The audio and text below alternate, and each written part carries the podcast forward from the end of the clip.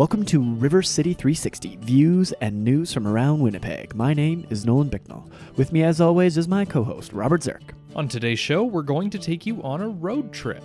We'll be visiting all sorts of archives and museums throughout Manitoba this summer, and today is the very first road trip that we're taking over to the Ivan Franko Museum here in Winnipeg.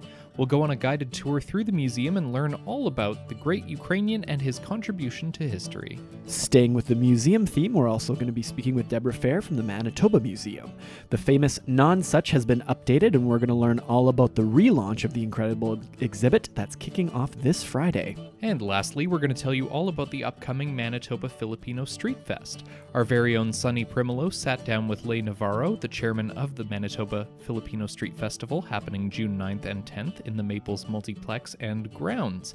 He'll tell us a little bit about the Filipino culture and give us the inside scoop on what to expect. We've got all this, some great tunes, and much, much more on today's episode of River City 360.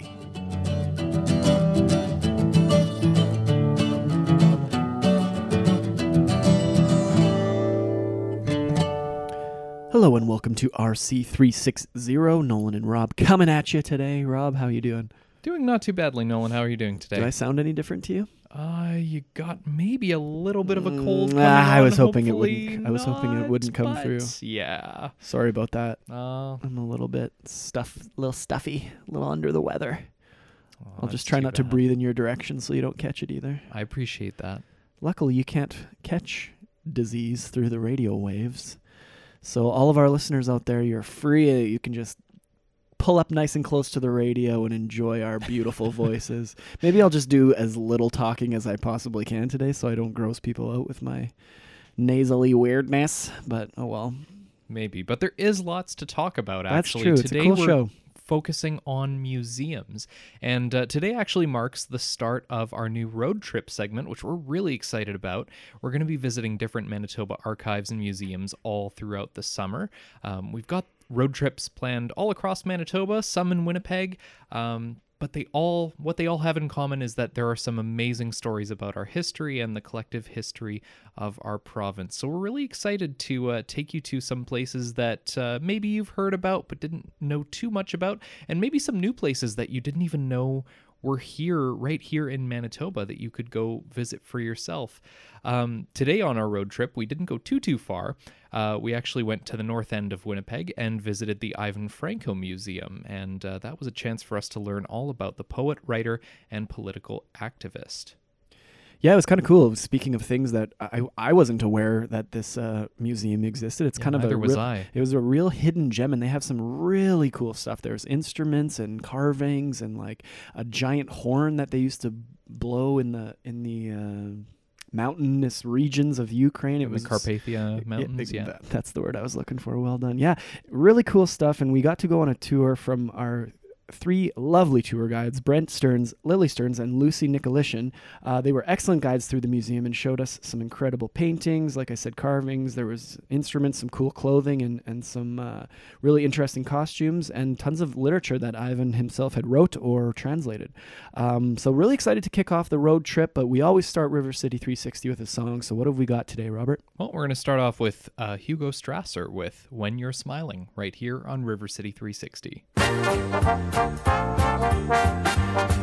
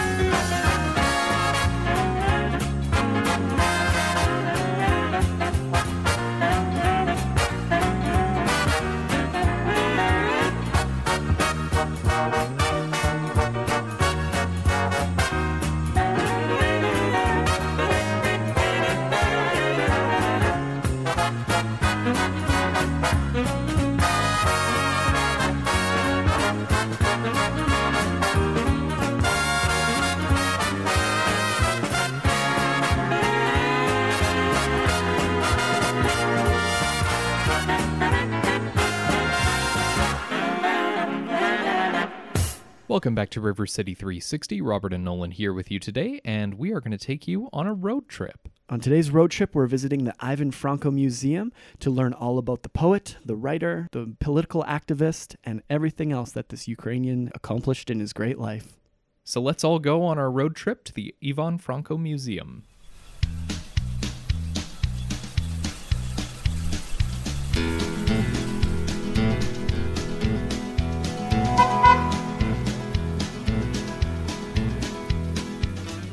I'm Lily Stearns. I'm, I'm a member of the board of Ivan Franko Museum.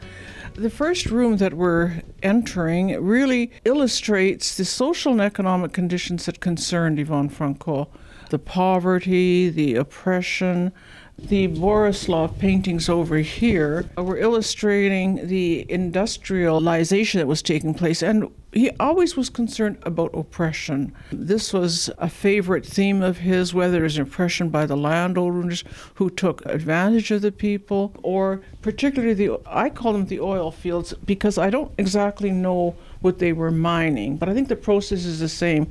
They sent shafts down there, and they were terrible conditions. People lost their lives in there, but people were expendable. And in a way, this is why Franko resonated among the Ukrainian Canadian immigrants, because they saw people who worked on the railroads or on, in the mines or in the factories. They lost a leg, lost an arm they were expendable. They didn't have workers' compensation. And speaking broadly, I think this is why Ivan Franko appealed to the immigrants. He, he dealt with those kinds of themes that the people read about, and this is why Franko was so popular. So, describe some of these um, paint, beautiful paintings that we're seeing, oil paintings. are they all originals? They're original copies. This is one of our favorites. Lucy, do you want to talk about it? This is Lucy Nicolishin. This painting is a farewell. It's showing how people were departing, uh, you know, to, probably to Canada. And you, will notice a, a lady's taking some soil with her so that she would be close to her, her Ukraine when she left. I think that this painting would resonate with people of all nationalities. Many people, whether it was on their last trip leaving Ukraine or when they returned as old people. My father did that. He uh, he gathered up soil, and he said to us, "When I die, I want to be I want it thrown on my grave," so that they died under Ukrainian soil. And this isn't just typical of Ukrainians. You could you could be from Ireland or from Scotland or from Italy, and it's a story of people reluctantly leaving home, saying goodbye to their parents, uh, and no, not knowing whether they ever come back. It's an absolutely beautiful painting. It shows the thatched cottages, the parents saying goodbye to their son. It really resonates beautifully with immigrant experience. So it's one of our favorite paintings.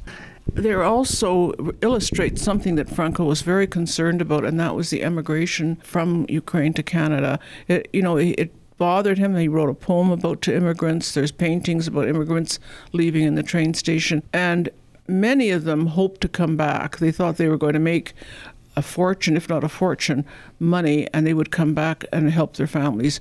Most of them did not. They could not. For example, many of them came in the 20s and 30s, the worst possible time to come to Canada. Uh, they lost their jobs. They couldn't find jobs. They were threatened with deportation. So rather than coming home with pockets filled with gold, they never came home. And our archives are filled with the stories of these people who lamented the fact that they left mothers and fathers and sisters and brothers and often fiancés, never saw them again. Uh, it, it was a terrible tragedy, but I, I want to stress how universal Franko was because this happened to many nationalities. And that's what's so wonderful about Franko is he told a story of people and he was very concerned with humanity. For our listeners who haven't heard of Ivan Franko, who could speak to just a sort of general uh, summary of his life and his accomplishments? Uh, I'm Brent Stearns. I'm uh, on the board of the uh, museum as well. He was born in 1856. Um, he died in 1916 before the First World War. He, he was born in uh, what, what is now uh, Western Ukraine. what was then the Austro Hungarian um, Empire. The uh, conditions in the um, agricultural villages of the Austro Hungarian Empire were very primitive. Uh, there was deep poverty in the area, and he was always concerned that uh, his uh, people, well, they were Ukrainians or they, they were called sometimes Ruthenians, and he was concerned that their condition be bettered. And he thought that the way to better their condition was to change the structure of the world. He wanted to change the world. Revolutionary. Well, he, he may have, he had a revolutionary spirit. There's one of his poems that's called the A Spirit of Revolt. Whether he was a revolutionary or not in his uh, early life, uh, in his later life, he was a, what I think you would call a social democrat. He wanted to work through um, politics, he wanted to work through the law. He was not out to uh, upset the governmental structures in his later years. And this inspired the immigrants who came to Canada in, say, 1891 to 1914. It inspired them to form a social democratic party in Canada to work within the structures to um, express the, the revolutionary spirit they felt in their minds. And so, what is the museum celebrating? I think it's celebrating his life and work. I think pointing out what his philosophy was. Um, you know, Brent talked about Franko as a revolutionary, and you'll find that in his, particularly his poems, as you go through the museum. It's sort of, you know, break your chains, rise up. And that was a constant theme of Franko's. And I think that would resonate with people. Uh, it wasn't necessarily take guns or arms, it was free yourselves. Don't don't allow yourselves to be oppressed. Well, let's take a walk. So this first room is a lot of paintings, and we see a lot of quotes and poetry. What, what's in the second uh, wing here? We could call it. I see some instruments on the wall. They're Ukrainian folk instruments. There's a bandura, which is a bass, a bass bandura, the large one and then uh, just a regular bandura. There's a kobza. There's a tsimbala, which they're lying flat. Oh, okay, yeah.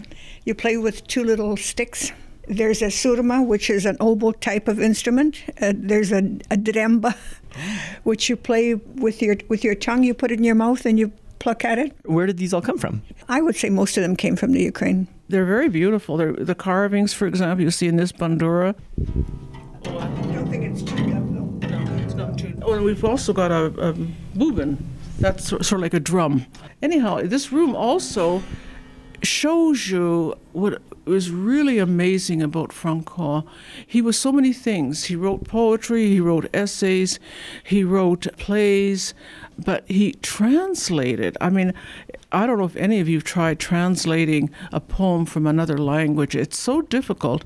I mean, look at he translated Byron, he translated Shelley, Burns, Dante. He translated from the Greek Homer, Sophocles, Mark Twain.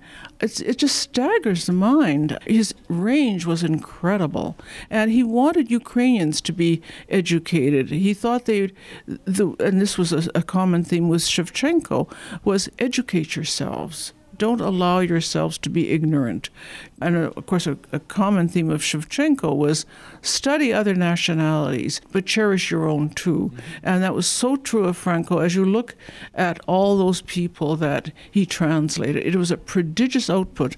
I think I read somewhere that he wrote over 5,000 pieces of, work, of uh, literature. Really incredible. So, in seeing uh, these musical instruments here, was Franko also a lyricist? In the Ukrainian choir, in which we, we all sing, there are some songs that, uh, the words, you know, were written by uh, Franko, music by somebody else. The, the poetry that is involved in these songs is very difficult for me. I'm, a, I'm an English speaker and I don't know much Ukrainian. I think if you want to get an idea of Franko, what, what I read mainly is translations of his short stories and also of his narrative poems, the longer ones that tell a story. He depicts Moses as a kind of revolutionary hero that uh, helped uh, the uh, Hebrew uh, slaves escape their slavery and go uh, toward a better world. You know, uh, Mo- Moses was an image of what he wanted to be himself. And so, if you read that English translation of that poem, you get a pretty good sense of um, what he's meaning to say. He did write love poems, and they're very beautiful. They're very layered, and it's very hard to translate poetry because there are images that just simply don't translate. There are nuances to a word, and you you know you need three words in English to, to describe it. But if you read it in Ukrainian, they're absolutely gorgeous. They're really beautiful.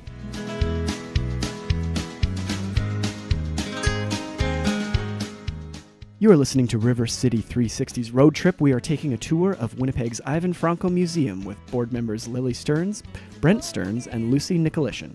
When we come back, we're going to learn more about the Ivan Franko Museum, about the collections within, and learn about why it's important to our community. So stay tuned. We'll be right back after our next song, which is Doris Day, I Could Write a Book, right here on River City 360.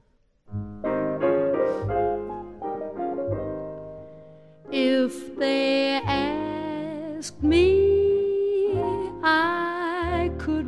a book about the way you walk and whisper and look. I could write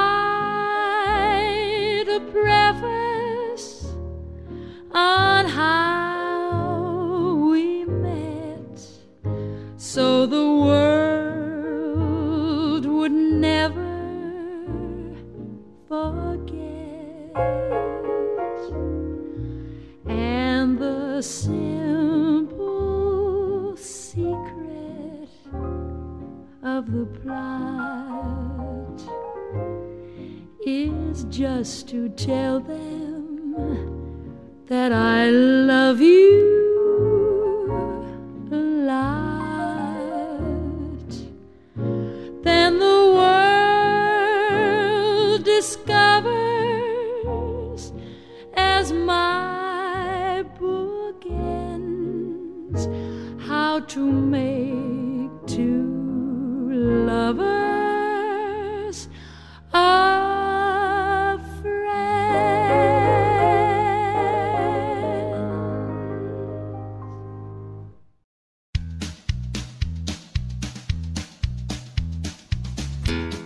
to River City 360. Robert and Nolan here with you today. And as we mentioned earlier before the break, we are on a road trip, kicking off our new segment where we visit and learn more about museums and archives across Manitoba. And uh, of course, our first installment finds us at the Ivan Franko Museum in Winnipeg's North End, which features artifacts, artwork, and much more related to the life and ideas of Ivan Franko, a celebrated Ukrainian author, philosopher, and political activist. So let's rejoin the tour. This is the only museum devoted to him outside of Ukraine. Why Winnipeg? Why where does Winnipeg factor into this? Winnipeg used to be the center of social democratic um, Ukrainian activity in, in, in Canada. The Ukrainian Labor Temple is right next door. And uh, th- that that was uh, built by uh, what would you say left wing leaning, uh, socialist leaning uh, Ukrainian immigrants. Not all Ukrainian immigrants were of this frame of mind, but a lot were. And the ones that were were um, inspired by Franko in the old country and hi- uh, Franko's colleagues. I also think that you should take into account the impact that uh, Franko's writing had on the people here, and indirectly, in an ironic way, influenced people of the north end of Winnipeg. I mean, he was talking to them, uh, those people working on the railway or working in the factories or Vulcan Iron or anywhere. Uh, what he spoke of was oppression, terrible working conditions, and that carried on. It was sort of even part of the social gospel movement that took root with Woodsworth and the CCF, Douglas, all of them. They adopted the same ideas, not from Francois, but it all kind of came together in North End Winnipeg, and that's why they elected people like Joe Zuken and, and, and Jacob Penner and Kolisnyk and others. It, it spoke to their souls. This particular painting is Ivan Franko reading uh, to Lviv workers about political economy. Franko had read Marx and Engels, translated them. I don't know how much of Marxism he adopted. Um, certainly, he did want to change the economic structure of the world. He saw people exploited. Personally, he got absolutely nowhere. He ran for office three times he wasn't defeated. They just didn't allow him to serve. He was not very popular in that part of Ukraine that was part of the Austro-Hungarian Empire. So he never really got anywhere as a politician. He did his PhD on a Indian writer of all things uh, to do with Buddha. I'm not quite sure what the title of it is, but it, you know, it was amazing as a as a poet and as a writer. He was highly educated. I mean, he has actually had his PhD. He was an incredible man of the world. But politically, you see in this painting, people are listening to him. And throughout the museum, you'll see paintings of him talking to students.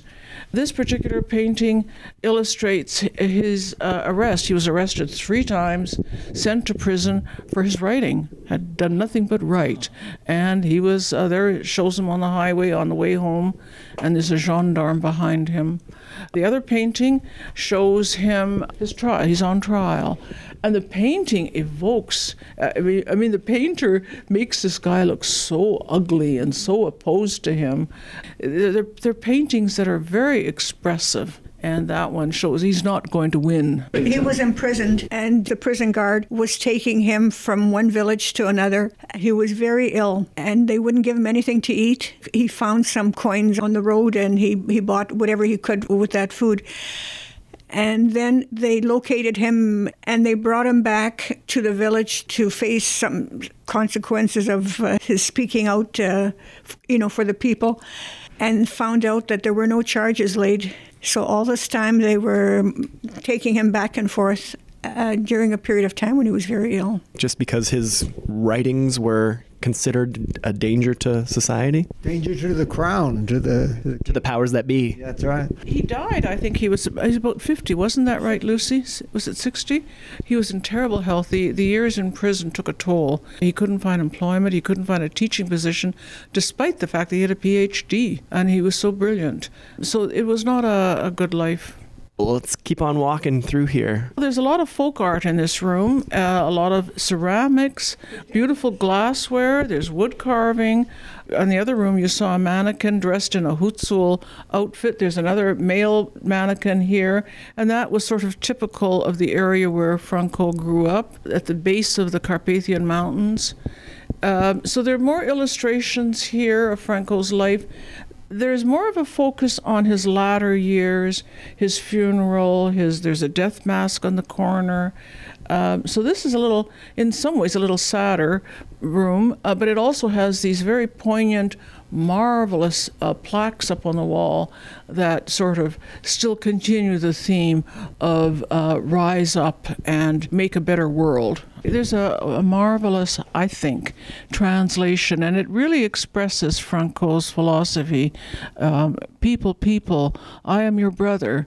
I have dedicated my life for you to relieve you of your sorrow. I would give my heart's blood, and what blood cannot eradicate, we will destroy with fire. To struggle is to live. Vive memento. To live. It does speak to the revolutionary kind of like rise up the the lower the lower class and take over, you know, like don't allow yourselves to be oppressed. It pleases me that so many more people, whether it's women or young people, are starting to take charge. For example, the shootings down in the States with these young people marching to Washington and saying, enough, how much more can we take? And that, in essence, expresses Ivan Franko. In the exact same spirit. Absolutely. He has such a diverse body of work, but are there any signature poems or signature literary works that he uh, that he wrote that you might be able to name a couple of? Well, I think of the one uh, Kamenyar. It's translated as the stonecutter or pavers of the way. Uh, it's a it's not a terribly long poem. It's been translated into English, and I think it it, it in fact it's symbolic in a way of Franko. Uh, it uses a metaphor of people who are in chains and they are faced with a large stone, perhaps a small mountain, and they are ordered with to break it with their axes. And it's a metaphor for obstacles, for human obstacles to human life. And the, the poem, eh, I don't have it in front of me, but it's you know, don't rest until this stone is is broken. And it's it's called Pavers of the Way, but it really is typical of Ivan Franko. It sums up his life and his philosophy. Let's talk a little bit about the museum because it was actually established a century after the birth of Franko to celebrate him. Can you speak to the history of this museum here in, in the city? Well, it started out in a house on Pritchard Avenue, and it was full of paintings that were donated by the Society for uh, Cultural Relations with Ukrainians. And so most of these paintings uh, came from Ukraine. There are some uh, private donations. Uh, the museum is run by volunteers. We have a board. We uh, exist on largely on donations, which uh, are rapidly running out, but we persevere and we're going to apply for grants. But it's largely run by volunteers, as many museums throughout Canada are run. So uh, we're quite happy, and we're it's a learning experience for us, and we try to convey that to visitors. And if people want to check out this beautiful collection for themselves, what's the best way to get in touch? They should call Lily and Brent. 589 4397. Uh, That's open four days of the week. There's an answering machine, and they'll be very happy to pass on messages to anybody who wants to come and tour the museum. And we're very happy to arrange for guides. And it's over here at uh, at 200 McGregor in- in the North End, connected to the Ukrainian Labor Temple, so you can't really miss it. We'd love to have visitors. All right. Well, thank you so very much for taking us on this this wonderful tour of this museum. It's, it's interesting to discover the works of someone who's new to me, but who has ideas and themes throughout his work that are so um, that are so universal and so poignant even in today's times. Absolutely, that's very true. Uh, we hope to do um, some poetry readings in the future. Uh, we'd love to do that and have people come out and listen to them. Uh, we have a friend who's willing to talk on Ukrainian folk art, so we will be doing that, and uh, hopefully we'll be able to publicize them so anybody's interested can come and see them and hear them.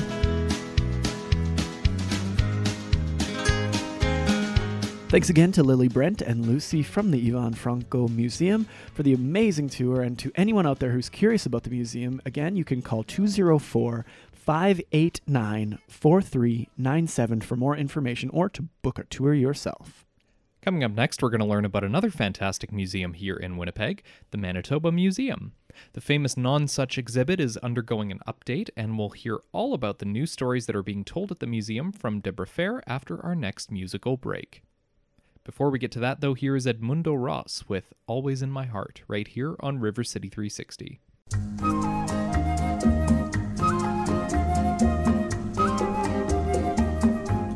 Are always in my heart, even though you're far away. I can hear the music of the song of love I sang with you. You were always in my heart, and when skies above are gray, I remember that you care, and then and there the sun breaks through. Before I go to sleep, there's a rendezvous I keep, and the dream I always meet as we forget we're far apart. I don't know exactly when, dear, but I'm sure we'll meet again there. And my darling, till we do, you are always in my always in my heart, even though you're far away. I can hear the music of the song of love I sang with you. You are always in my heart, and when skies above are gray,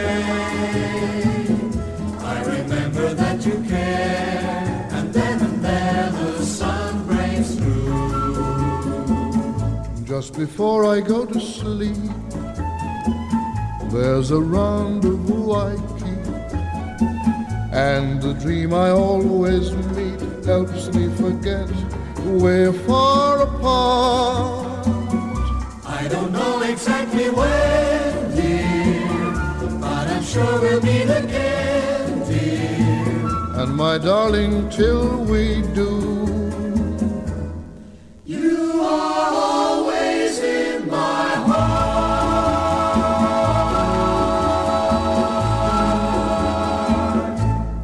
Thank you for listening to River City 360. My name is Nolan Bicknell, and I'm now joined in studio by Deborah Fair. She's the Director of Marketing, Sales, and Programs at the Manitoba Museum. Thank you for joining us today. Thanks for having me. We're going to be talking about the Nonsuch because uh, the gallery is reopening this Friday, tomorrow, uh, June 8th. But before we get into that, let's talk a little bit about uh, the Manitoba Museum in general. What do you guys have going on right now, and what's sort of on the docket for the next uh, few seasons coming up? There is so much happening right now, actually. Um, the Nonsuch opening is, of course, just around the corner, uh, but we're also celebrating the planetarium's 50th anniversary.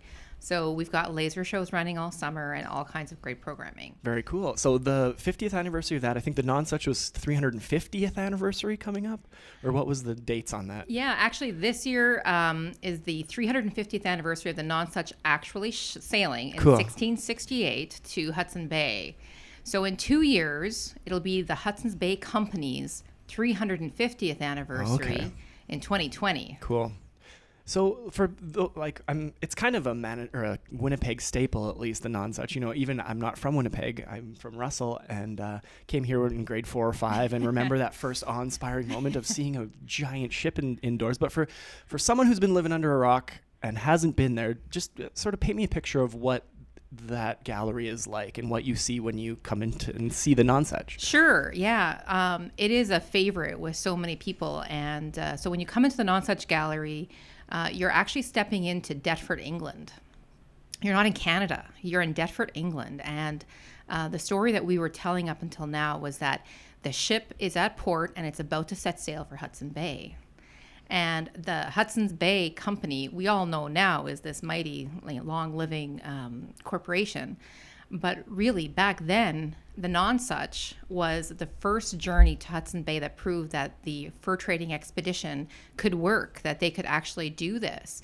So we like to say it's the little ship that started it all. Wow. So the first or the the gallery originally had sort of the preparation, but now I'm understanding that in this renewal, it's going to be what it looked like coming back. Right. So how- what's we've the changed- difference? Yeah, we changed the story. So now the story we tell is that it's one year later. It's 1669. And the Nonsuch has just returned from Hudson Bay with so many stories to tell for adventure, wintering over in Canada. Yeah. So what are some? Can you give us a sneak peek? well, uh, one of the things um, that you'll you'll be able to overhear uh, is uh, there'll be stories that Captain Gillam is telling in the Boar's Head Oh, Tavern. cool. And so you'll be able to sit in the tavern and listen to those stories and the adventures they have. Very cool. So like. What has the the Nonsuch meant to the museum, just on a on a big picture? Because it's kind of the crown jewel in a way, and lots It of people it, it, Yeah. remember the first time they saw it, myself included. So what has that meant over the last you know entirety of, of the museum's history? Um, the Nonsuch uh, came to um, the Manitoba Museum thanks to George Richardson. He was a governor of Hudson's Bay Company. And they knew they were going to build this replica to, to celebrate the 300th anniversary of HBC. And so it was really George Richardson that was advocating for it to come to Manitoba because we had just built the Manitoba Museum. And so this would be a new wing. And so they, but they had to bring the ship in and build the gallery up around the ship That's crazy. and it has come to mean so much to Manitobans and, and to the tourists that come to visit. It's the iconic moment where you feel like you've stepped back in time, you step aboard this ship, and you feel like you're actually sailing. what when you probably see kids and, and schools and different class, classrooms and stuff come through what is the reaction of a, of a young person when they first walk in and see a indoor It's pretty incredible. The first thing you notice actually when you start to approach the gallery is is the scent. Mm-hmm. And there is a tar that's used on the rigging that is the cause. It's Stockholm tar. And so you have this scent, and so you're immediately your senses are engaged, and you walk up to this the the, the porch area, and and you can't quite believe that you have to keep looking up, up, up, up, and up, and you see that the, there's a huge ship there in a way that you had no idea was possible. So it is absolutely awe-inspiring, and and you know what? It was daunting. Dr. Amelia Fay, our curator, she had to um, do major renovations in a gallery that's so well beloved. Most people are like, "What are you changing? Don't change Right, anything." yeah. So, uh, how do you make it even better without losing the things that people really love? it's going to be sort of a new generation of i mean 35 years ago or 38 years ago maybe it would have been in 1970 since it first was built Yeah. and how important is it to introduce the next generation of kids to that that story and, and that history. Yeah, it's critical. And really, that's what bringing our stories forward is all about. The entire campaign is really recognizing that our galleries need to be updated for the next generation, both in terms of technology and also how we tell our stories. Um, you know, the story itself is great, but how we tell it is what engages the young people of today. So we got to stay relevant. We got to keep updating the museum for the next generation. Do you mean relevant sort of digitally, like they're Yeah. incorporating new technology into it yeah, and stuff? Yeah, I mean, um, you go to museums, in, you know, the newer museums today, and they use a lot of great, wonderful uh, techniques with technology to be able to tell stories in new, interesting ways. For sure. And so we needed to look and, and see how we are an artifact based museum, and nothing can replace the experience of seeing an authentic artifact. Or walking onto an authentic artifact, right? yes, Yeah. that too. Um, and and our experience and, and what we offer to our community is really based primarily in that experience, but how we tell the stories around that artifact and interpret the artifact for its significance. That's where we can use technology to really enliven the story and engage young people. and just kind of enhance the process a Exactly, little bit. Yeah. yeah. Why is that important to keep our history alive as Manitobans and as, and as Canadians? Well, it's really critical. I mean, if, if you don't understand your, your your mistakes in the past, how do you move forward and ensure you don't repeat them? You know, it's it's critical that the young people of today are engaged with the history of their province. Just know where we came from. Exactly. Yeah. Um, so you mentioned bringing our stories forward. It's sort of a long-term renewal prod project for the museum itself. Uh, I understand it's a three kind of pronged or three tiered approach. Just Tell me about the three steps that are happening and where are we as far as how how far are we embarked yeah, on that journey? we've got a really big, hairy goal. It's a it's an enormous, beautiful vision for the future, and so there's three steps to that. The first step was the renovation of Alloway Hall. So that's where we have all of our big temporary exhibitions. And so we expanded it, doubled the size, upgraded it in many different wonderful ways. was there when the dinosaurs were in there? And it Yeah, was the dinosaurs. spectacular. Yeah, so cool. they were huge. So that exhibition hall was completed on time, on budget, and we were really proud of the uh, dinosaur exhibit that followed. Uh, the second step is where we are right now, and that's bringing our stories forward. And the Nonsuch is just one of the four galleries that are being renewed, and we have a brand new Winnipeg gallery that we're also creating. Very so cool. That's the second step. And then is the next step the science center and community commons? What's that? Is that still going on? What's where are you in that well, process? we're in the conceptual stage of Mm-hmm. I've the seen some of the Center. photo or the uh, con- concept art and stuff. Yeah. It looks spectacular for sure. It's super exciting, and we would love to get there sooner rather than later, but it's all dependent on, on fundraising. Usually how it goes, so yeah. we need the support of our community to be able to finish where we are at right now, uh, but then also set our vision on what is that science center going to look like? What is the community commons going to do for the museum? So we're still in conceptual stage for that. And do for the people, you know, it, it, it looked like it would be sort of a hub of celebration of history and science and every, everything that kind of the museum stands for a little bit. Absolutely. Like we offer, we're, we're really a science and history, you know, center because we've got the science gallery and the planetarium, and so we really need to do a better job um, with, you know, educating our young people in, in STEM. It's critical that this city finally has a proper science center. It's it's our yeah, it's time. Just to get kids hooked early and then they can start down that path. The sooner the better because then they'll Absolutely. learn and start and then go into those um, faculties when they grow older. And it's just great all the way down the line. Uh, so Friday, June 8th, tomorrow, if you're listening on, to the show on Thursday, or yesterday, if you're listening to the show on Saturday, tell me what people are going to see when they come to the, uh, when they walk back into the renewal of the Nonsuch. Well, I think they're going to be amazed by the new lighting effects. Um, the, all of your senses are engaged when you enter the the Nonsuch gallery. We have new lighting, we have new soundscapes. Cool. Um, There's that technology again coming it's back into it. technology, yeah, for sure. Um, we we have many wonderful new ways to experience the gallery, and then lots of new things to learn about Mm. as well. So how can people find out more information and when can they uh, get on when they when they can they walk the plank and get onto the ship? Well, you can get on the ship on Friday. Cool. Um, we, we are opening officially on Friday. We have the media conference first thing when we open our doors.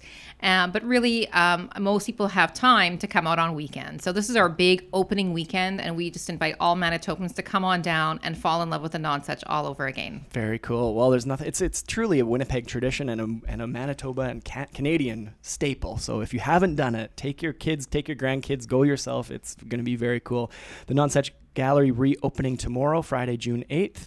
Uh, and then it, how, like, it's, I guess it's just going to be a permanent fixture, right? Like, it is. No, yeah. It'll it'll always be open. And we are doing marketing throughout the summer. and We have special programs planned. Cool. So folks will have lots of opportunity to come and experience it. Awesome. Well, thank you so much for talking to us today and telling us all about the reopening. Deborah Fair is the Director of Marketing, Sales, and Programs at the Manitoba Museum. Appreciate your time. Thanks, Nolan. Thanks, Nolan. Up next, our very own Sonny Primolo brings us his conversation with Lay Navarro, the chairman of the Manitoba Filipino Street Festival, happening June 9th and 10th in the Maples Multiplex and grounds. We're going to learn more about the Filipino culture being celebrated at the festival, as well as find out about all the exciting things that you'll be able to see and take part in this weekend. But before we get to that, here is Nat King Cole with The Best Thing for You, right here on River City 360. Only want what's the best thing for you, and the best thing for you would be me. I've been convinced after thinking it through that the best thing for you would be me. Every day to myself I say, point the way, what will it be? I ask myself, what's the best thing for you? And myself and I seem to agree that the best thing for you would be me.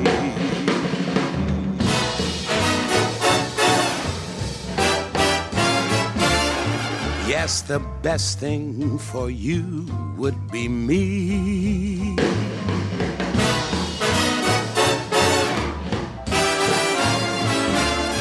Yes, the best thing for you would be me. Every day to myself I say, point the way, what will it be? Ask myself, what's the best thing for you? And myself and I seem to agree that the best thing for you. Yes, the best thing for you would be me.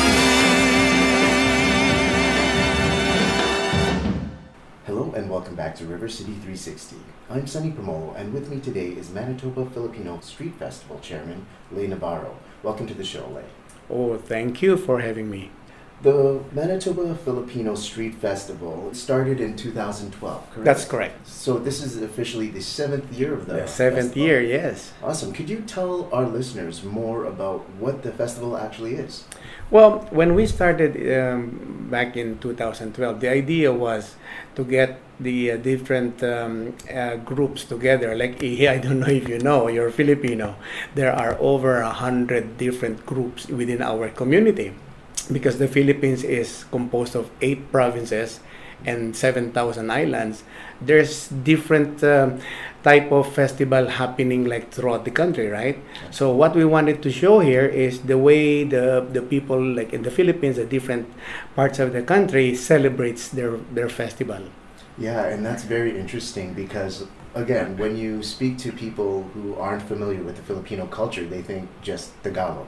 Yes. Right? But even myself, my mom, yes, she spoke Tagalog, but my dad, he spoke Ilocano. Okay. Which is a completely different language. And, like, for the most part, if you spoke Tagalog, you wouldn't be able to understand the Ilocano. Mhm. Uh, and, you know, it's just very interesting that even with language in one small little country, as the size of Philippines, there's just so much different culture. Well, we have over a hundred different dialects. Wow. Like you drive two hours to the south, they speak a different dialect there. Two hours to the north, you know. So uh, overall, like here, even here in Winnipeg, we have we have over a hundred organizations who speaks uh, different dialects. With that said, the largest percentage of Filipinos in any Canadian city is actually here in Winnipeg, with, uh, I believe, around 8.7%, and that's approximately 56,000 people. So, if you can imagine, that's a huge amount of Filipinos coming here.